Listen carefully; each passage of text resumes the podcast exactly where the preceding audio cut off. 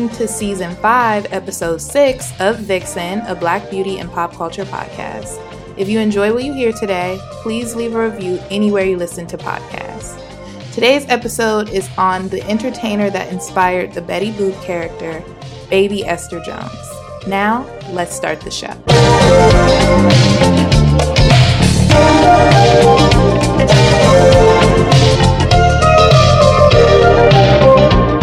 Hello, hello, and welcome to a all new episode of Vixen.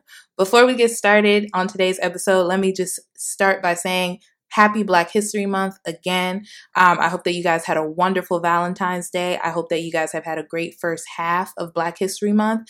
Let me just say this um, from what I've been seeing on the Shade Room and on Twitter and on everywhere else on the internet, y'all have been walling this Black History Month. I don't know what has gotten into y'all. I'm, I'm seeing it. And um, I'm gonna need y'all to get to get it together for this second half of the month, or we're gonna have to have a do over in March because y'all have been wild. I don't know if it's Mercury retrograde. I don't know what's going on up there in the planets, the stars, the sky, but y'all get it together so we can finish Black History Month strong. I'm gonna do my part around here, okay? I'm trying to finish strong, make the ancestors proud. Um, so yeah, y'all get it together. Uh, speaking of Black History Month, the person we're going to be talking about today is Baby Esther Jones. She is the entertainer that inspired Betty Boop.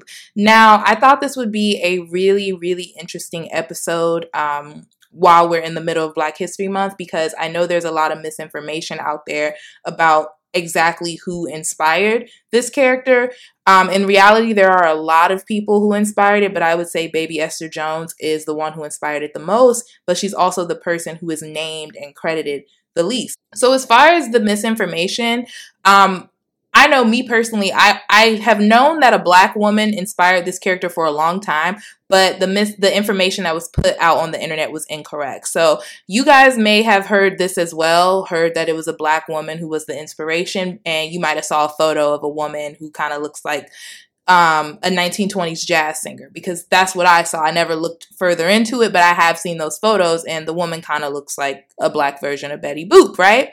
So uh, that was actually a white woman in those photos. it's not funny, but y'all can go look it up.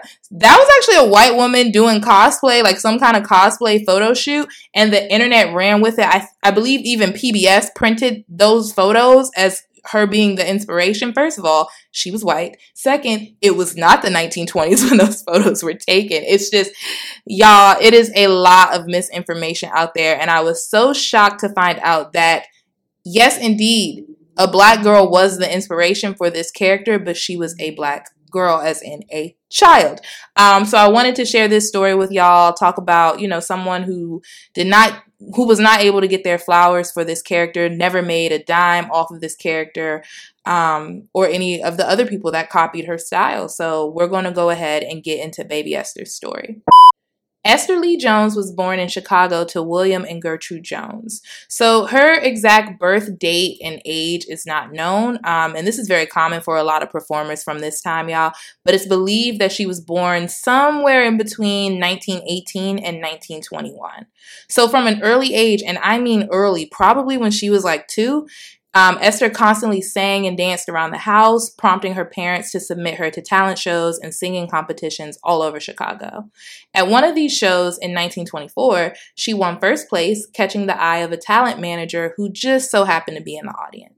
This talent manager, his name was Lou Bolton. He just so happened to be white. Um, and he knew that Esther would be a hit with white audiences. He immediately offered to provide talent agent services, and her parents signed on quickly. So she kind of just hit the ground running from there. Lou Bolton was absolutely right. Esther was a big hit with the white folks, um, and she started performing in mainly whites only clubs throughout the Midwest and the East Coast.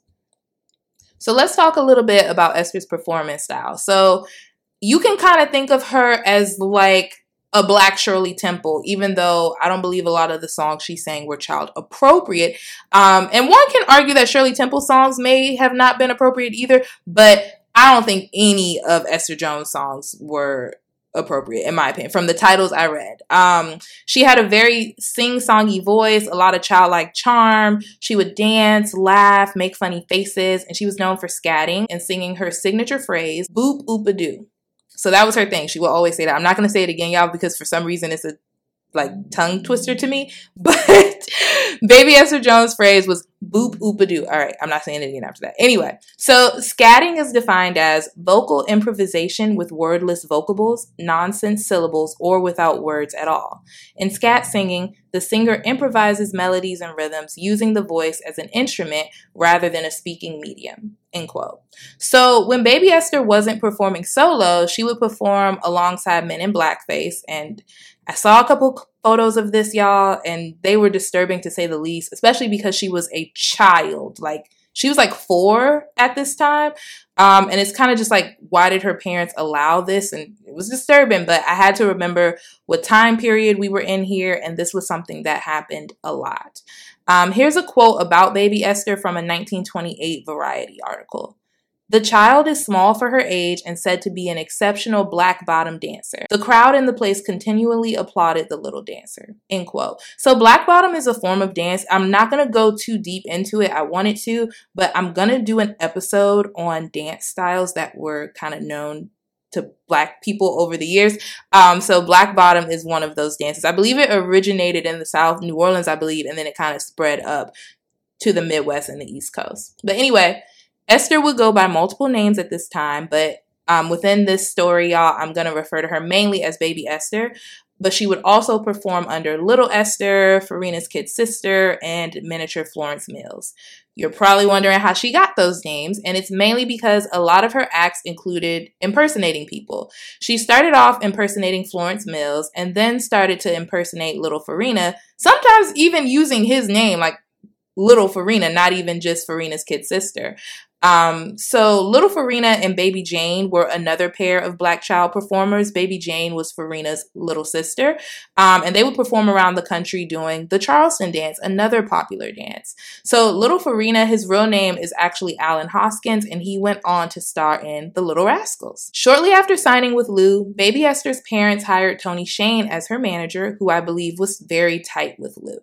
Um, Baby Esther started to perform at different nightclubs, mainly the Everglades Club in Palm Beach. Now, this club is very, very interesting to me, y'all, because it was, I believe it might still exist. It did up until like 2011, but um, it was a private social club that refused to post a members list. Um, they barely allowed you to take photos inside, and it also had a rep for being notoriously racist. Mind you, y'all, even though she was a literal child, Baby Esther performed at these clubs late at night, sometimes going into the wee hours of the morning. At the time, Tony Shane was also managing Helen Kane, an Irish German aspiring performer from the Bronx. In 1928, Helen accompanied Tony and Lou to watch Baby Esther perform at the Everglades. To say the least, Helen was very uh, inspired by Baby Esther's act, so much so that she decided to completely lift it and incorporate it into her own act. Big shocker, big shocker. So, as we all know, this is a very common practice of less talented white performers, especially at this time. Um, they would steal the acts of their black counterparts without citing their sources ever. And um, Helen basically just took Baby Esther's routine and she became extremely successful, but we're going to get back to her in a little bit. In 1929, Baby Esther went on a tour across Europe that truly truly, truly, truly put her on the map. And this tour made her the highest paid child performer in the world, y'all. She performed for kings, queens, um, the who's who of high society in France, Spain, Germany, Italy, Sweden, and more. Baby Esther was very well received amongst the people in these countries, with large, adoring crowds following her wherever she was in public, and she got plenty of great press write ups. The London Sunday People wrote a review of a play she was in, saying, Thousands flock no longer to the Moulin Rouge to see Mistinguett herself, or the clever American ballet girls, or the beautiful women of the chorus, but to applaud a little mite 10 year old who has won fame and wealth within the space of a few weeks. We are living in an age of speed, but this amazing little child has broken every record of sudden theatrical success. End quote. So, as y'all can see, Baby Esther was huge. She really, really took off in Europe and she built a huge name for herself. So naturally, at this time, Baby Esther was making more money than most adults around her, but unfortunately, she was not seeing a lot of it and her parents weren't seeing a lot of it either. The family was already sick of Lou's opportunist ass, y'all, and he was an opportunist because not only was he stealing money from them, like taking money off the top that he wasn't supposed to, he was also telling people that Esther's mother was the help or a maid or whatever, which is just really rude. Um, the Jones family fired Lou and hired Sidney Garner, a well known black talent manager in Europe. So Sidney was the truth, y'all. He had over 16 years of experience working with black stars, helping them navigate overseas tours and just living overseas. Um, he spoke several languages and he often acted as a secretary to these stars as well. He was really, really understanding of baby Esther's situation with Lou and he submitted all of Esther's contracts directly to Esther's mother so that she would know what he was negotiating for baby Esther and exactly what she was earning. Esther's father returned to America and her mother and manager stayed with her to finish out the European tour. While they were in Stockholm, there was an incident that got baby Esther even more attention than she was already getting, y'all. So the three of them enter a restaurant that was being ran by a Swedish man named Brandon Thompson. So Brandon had lived in America before and formed his restaurant to cater to white Americans. And I say that because even though things were different in Sweden, I'm not going to act like Sweden was not racist or never has been racist. It just was very different over there than in the States. And since he had lived in the States, he knew, you know, that you could have a whites only restaurant and refuse to serve black. So he basically modeled his restaurant after what Americans were used to because Americans were his main clientele. So as soon as he saw Sydney, baby Esther, and Miss Gertrude, um, he refused service immediately. Sydney tried to reason with him, and the situation basically escalated, leading to Sydney calling for the police to come for help. Basically, Everybody who was in the restaurant at the time and witnessed this was up in arms. They were arguing with the restaurant owner. They were pleading for him to just serve the three of them. Uh, some even went as far to invite the party of three to their businesses and their homes to make up for this. The next morning, news of this incident was everywhere. It was a really big deal, y'all. Um, every newspaper in the city covered the scandal and denounced the restaurant, and the restaurant eventually closed because they just had a bad name. like, that's what you deserve. That is exactly what they deserved. When it was time for baby Esther to leave Stockholm and go on to the next city where she was performing, thousands of people came out with flowers to see her off. One of the papers that covered it, called the Swedish Blad, wrote this. Has the owner of a restaurant the right to behave the way he likes to customers who visit his place? I hope that the colored persons who were refused service at Thompson's will not think that all Swedish people are like that. The Swedish people are indignant over the affair. End quote. After her tour in Europe ended, Baby Esther went on to yet another tour, this time in South America. This was another very successful run for Baby Esther, y'all. She was a huge star over there, maybe even bigger um, there, than she was in Europe. She again performed for the elite across the South American countries. And one time while doing a press run in Rio de Janeiro, Baby Esther was asked how she had avoided the KKK and other racists in America, especially as a very recognizable young star. Esther, who couldn't have been any older than 10 years old at the time, y'all, mind you, this is a child. I know it's hard to like remember that, but she's literally a child. Um, she said she escaped by simply staying out of the South. She really did not, from what I saw, it didn't really seem like she performed in the South often. It was always the Midwest, you know, um, or the East Coast, Detroit, New York City, all of those, Chicago, all of those kind of places, never anything further south. When baby Esther came back to the United States around 1933, her career continued, but not in the way that I thought it would. To me, it was surprising that she didn't have a North American tour when she got back. I mean, I'm not really sure what happened here, but she kind of retreated to the background once she got back to the States. Now, I'm thinking that this is probably because she started to reach, you know, puberty, preteen age, where you're not just a young little kid anymore.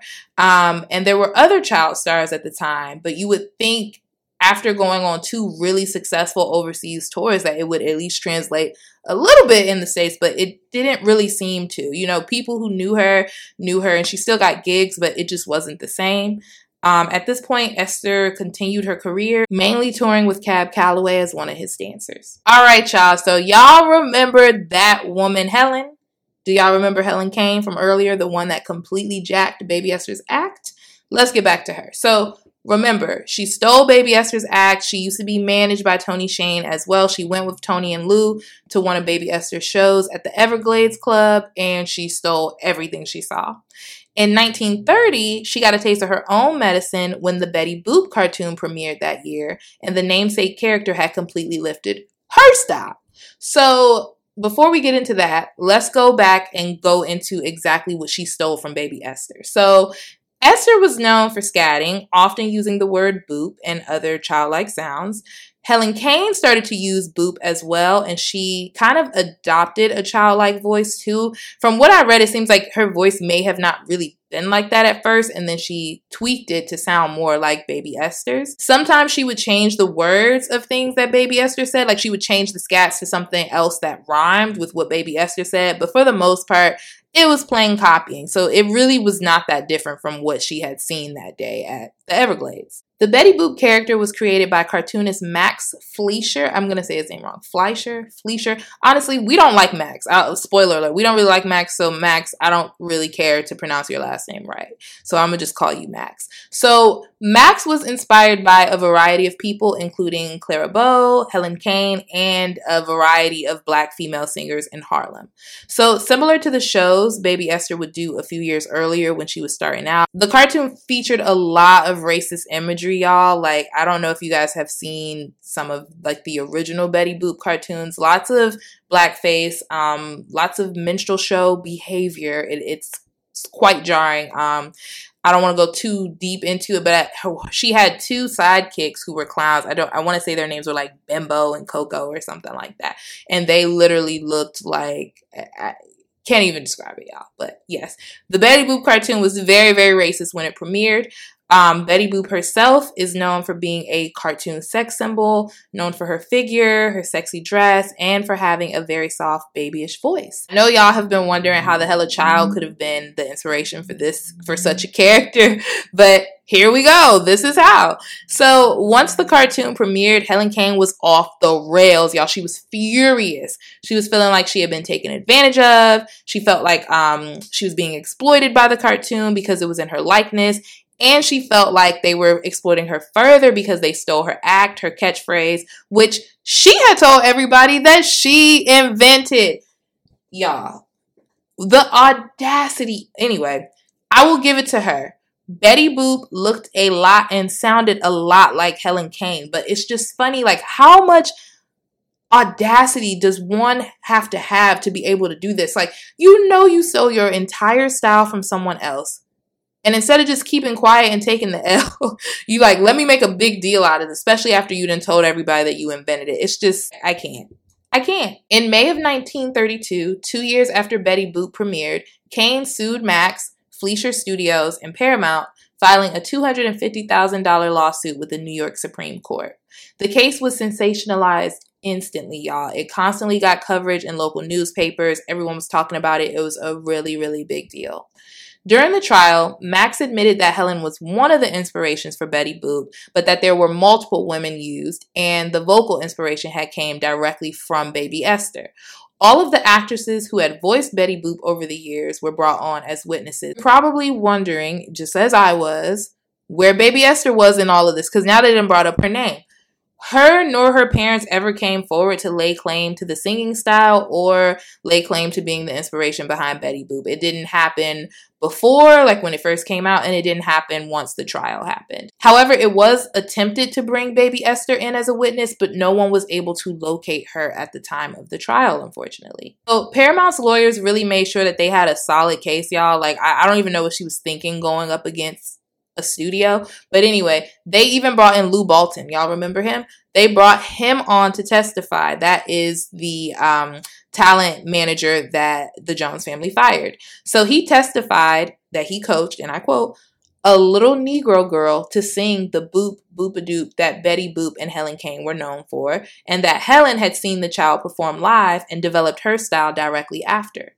Helen's lawyer tried to clap back by asking if Paramount had ever made a payment to Baby Esther for using her as an inspiration or for her loss of revenue from Helen stealing her image. I mean, I kind of get how that's a gotcha, but then I'm also like, that kind of makes your client look bad. But I guess I guess at that point she was like, we already lost. But anyway, so she asked um, if Paramount had ever paid Baby Esther, and Lou admitted that um, Baby Esther never saw any money from anything involving Betty Boop and the inspiration, just nothing at all. She had never received a dime. The final nail in the coffin was Paramount revealing video footage of Baby Esther's first nightclub performance, and that proved that this style predated Helen's performance. So this really killed Helen's case. She lost, she walked away with nothing, and that's just a shame because I know she lost a ton of money trying to sue Paramount, and th- that had to have cost a pretty penny. So she walked away with her tail between her legs, um, and she ended up pitching a comic starring herself, the original Boop Oopa Doop. So that was how she was able to further associate herself with the character of Betty Boop, and I guess that felt like a win to her. Even though I'm happy this bitch lost, excuse my language, I'm still very mad about this because even after winning, Max Fleischer, again, we don't care about how to pronounce his last name. But anyway, Max has still never publicly acknowledged baby Esther as the inspiration behind Betty Boop. He just like used her to win the case and dropped her name to win the case.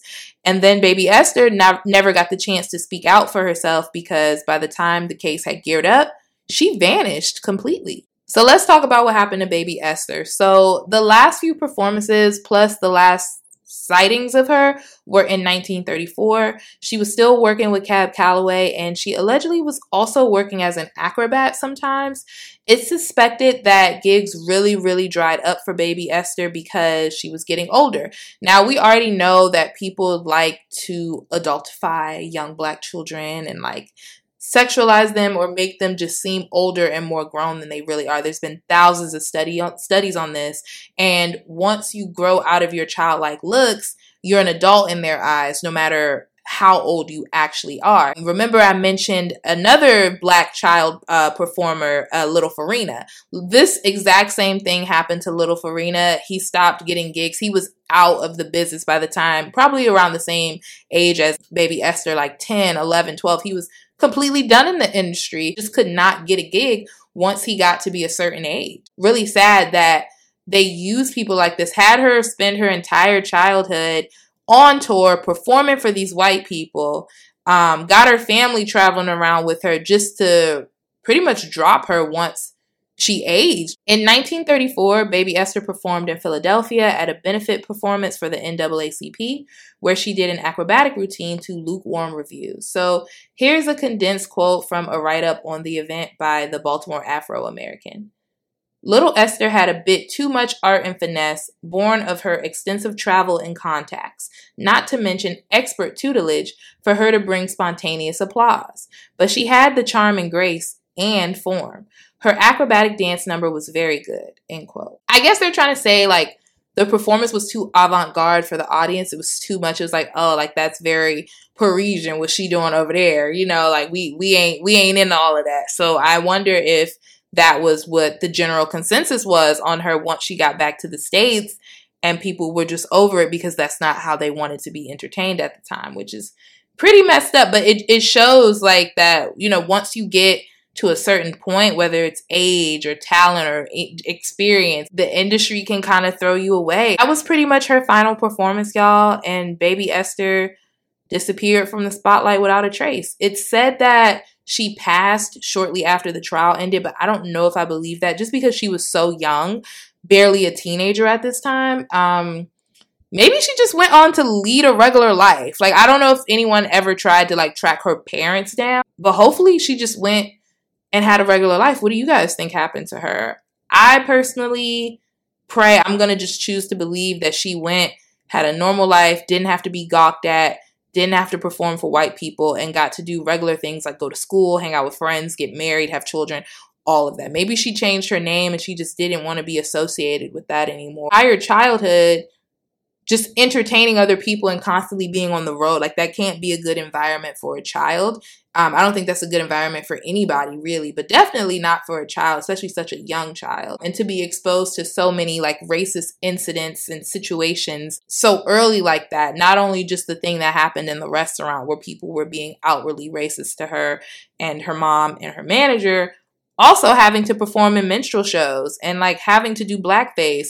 And then some white woman completely steals your act. This woman is known forever and is kind of just like memorialized as the inspiration for Betty Boop and really the only inspiration for Betty Boop because she was able to speak out and use her voice and baby Esther was not able to do that.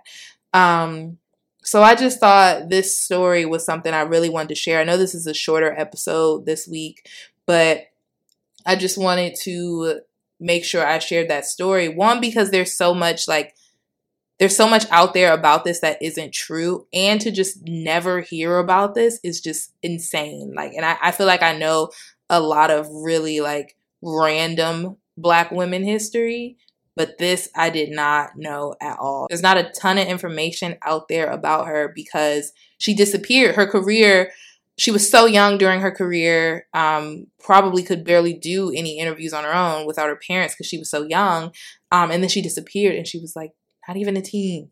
So I wish that I could have made this longer. I wish I could have told you guys what happened to her, what came of her life, but I don't know. But I hope that she went on to have a really good life and just be a normal person and just do something that made her happy. That is it, y'all. That is the story of baby Esther Jones, the original inspiration for Betty Boop. Okay. A lot of Betty Boop is tied into her, like the way that she looked. And we can't say baby Esther inspired that because she was an actual child, but she inspired the voice the mannerisms, all of that. So we're going to give her her flowers for that this Black History Month. I hope that y'all enjoyed this episode. I am so excited about next week's episode. I think you guys will like that one too. Y'all have been asking for a crime crossover episode, so y'all are getting one next week. I know you guys really enjoy those. This is one that really, really touched me. Um, so I'm gonna go ahead and put a little trigger warning out right now for that episode because um, we are going to talk about certain things. I won't hint to it now, but yes, um, we will have a crime crossover episode next week. I can't believe we are halfway through this season. It has flown. I want to again say thank you guys for all of the love on past episodes. You guys really really enjoyed the Black Girl Luxury episode. I'm glad that y'all liked that. I do think there's some room in there for either a part two or some kind of Instagram live. I'm not sure yet. I did get some messages from y'all, but y'all let me know what y'all want to do. Y'all want a part two episode or do y'all want a um a live? Because I kind of I want to. I don't mind doing a part two, but I really want to hear you guys' thoughts on the the luxury of it all. So I think we will do that. Y'all let me know when works, what works, and I will see y'all next week for a all new episode. Bye. Thank you for listening to Vixen. If you like today's episode, don't forget to leave a review. If you have a submission, feel free to email vixenpodcast at gmail.com. We'll be back next week with an all new episode.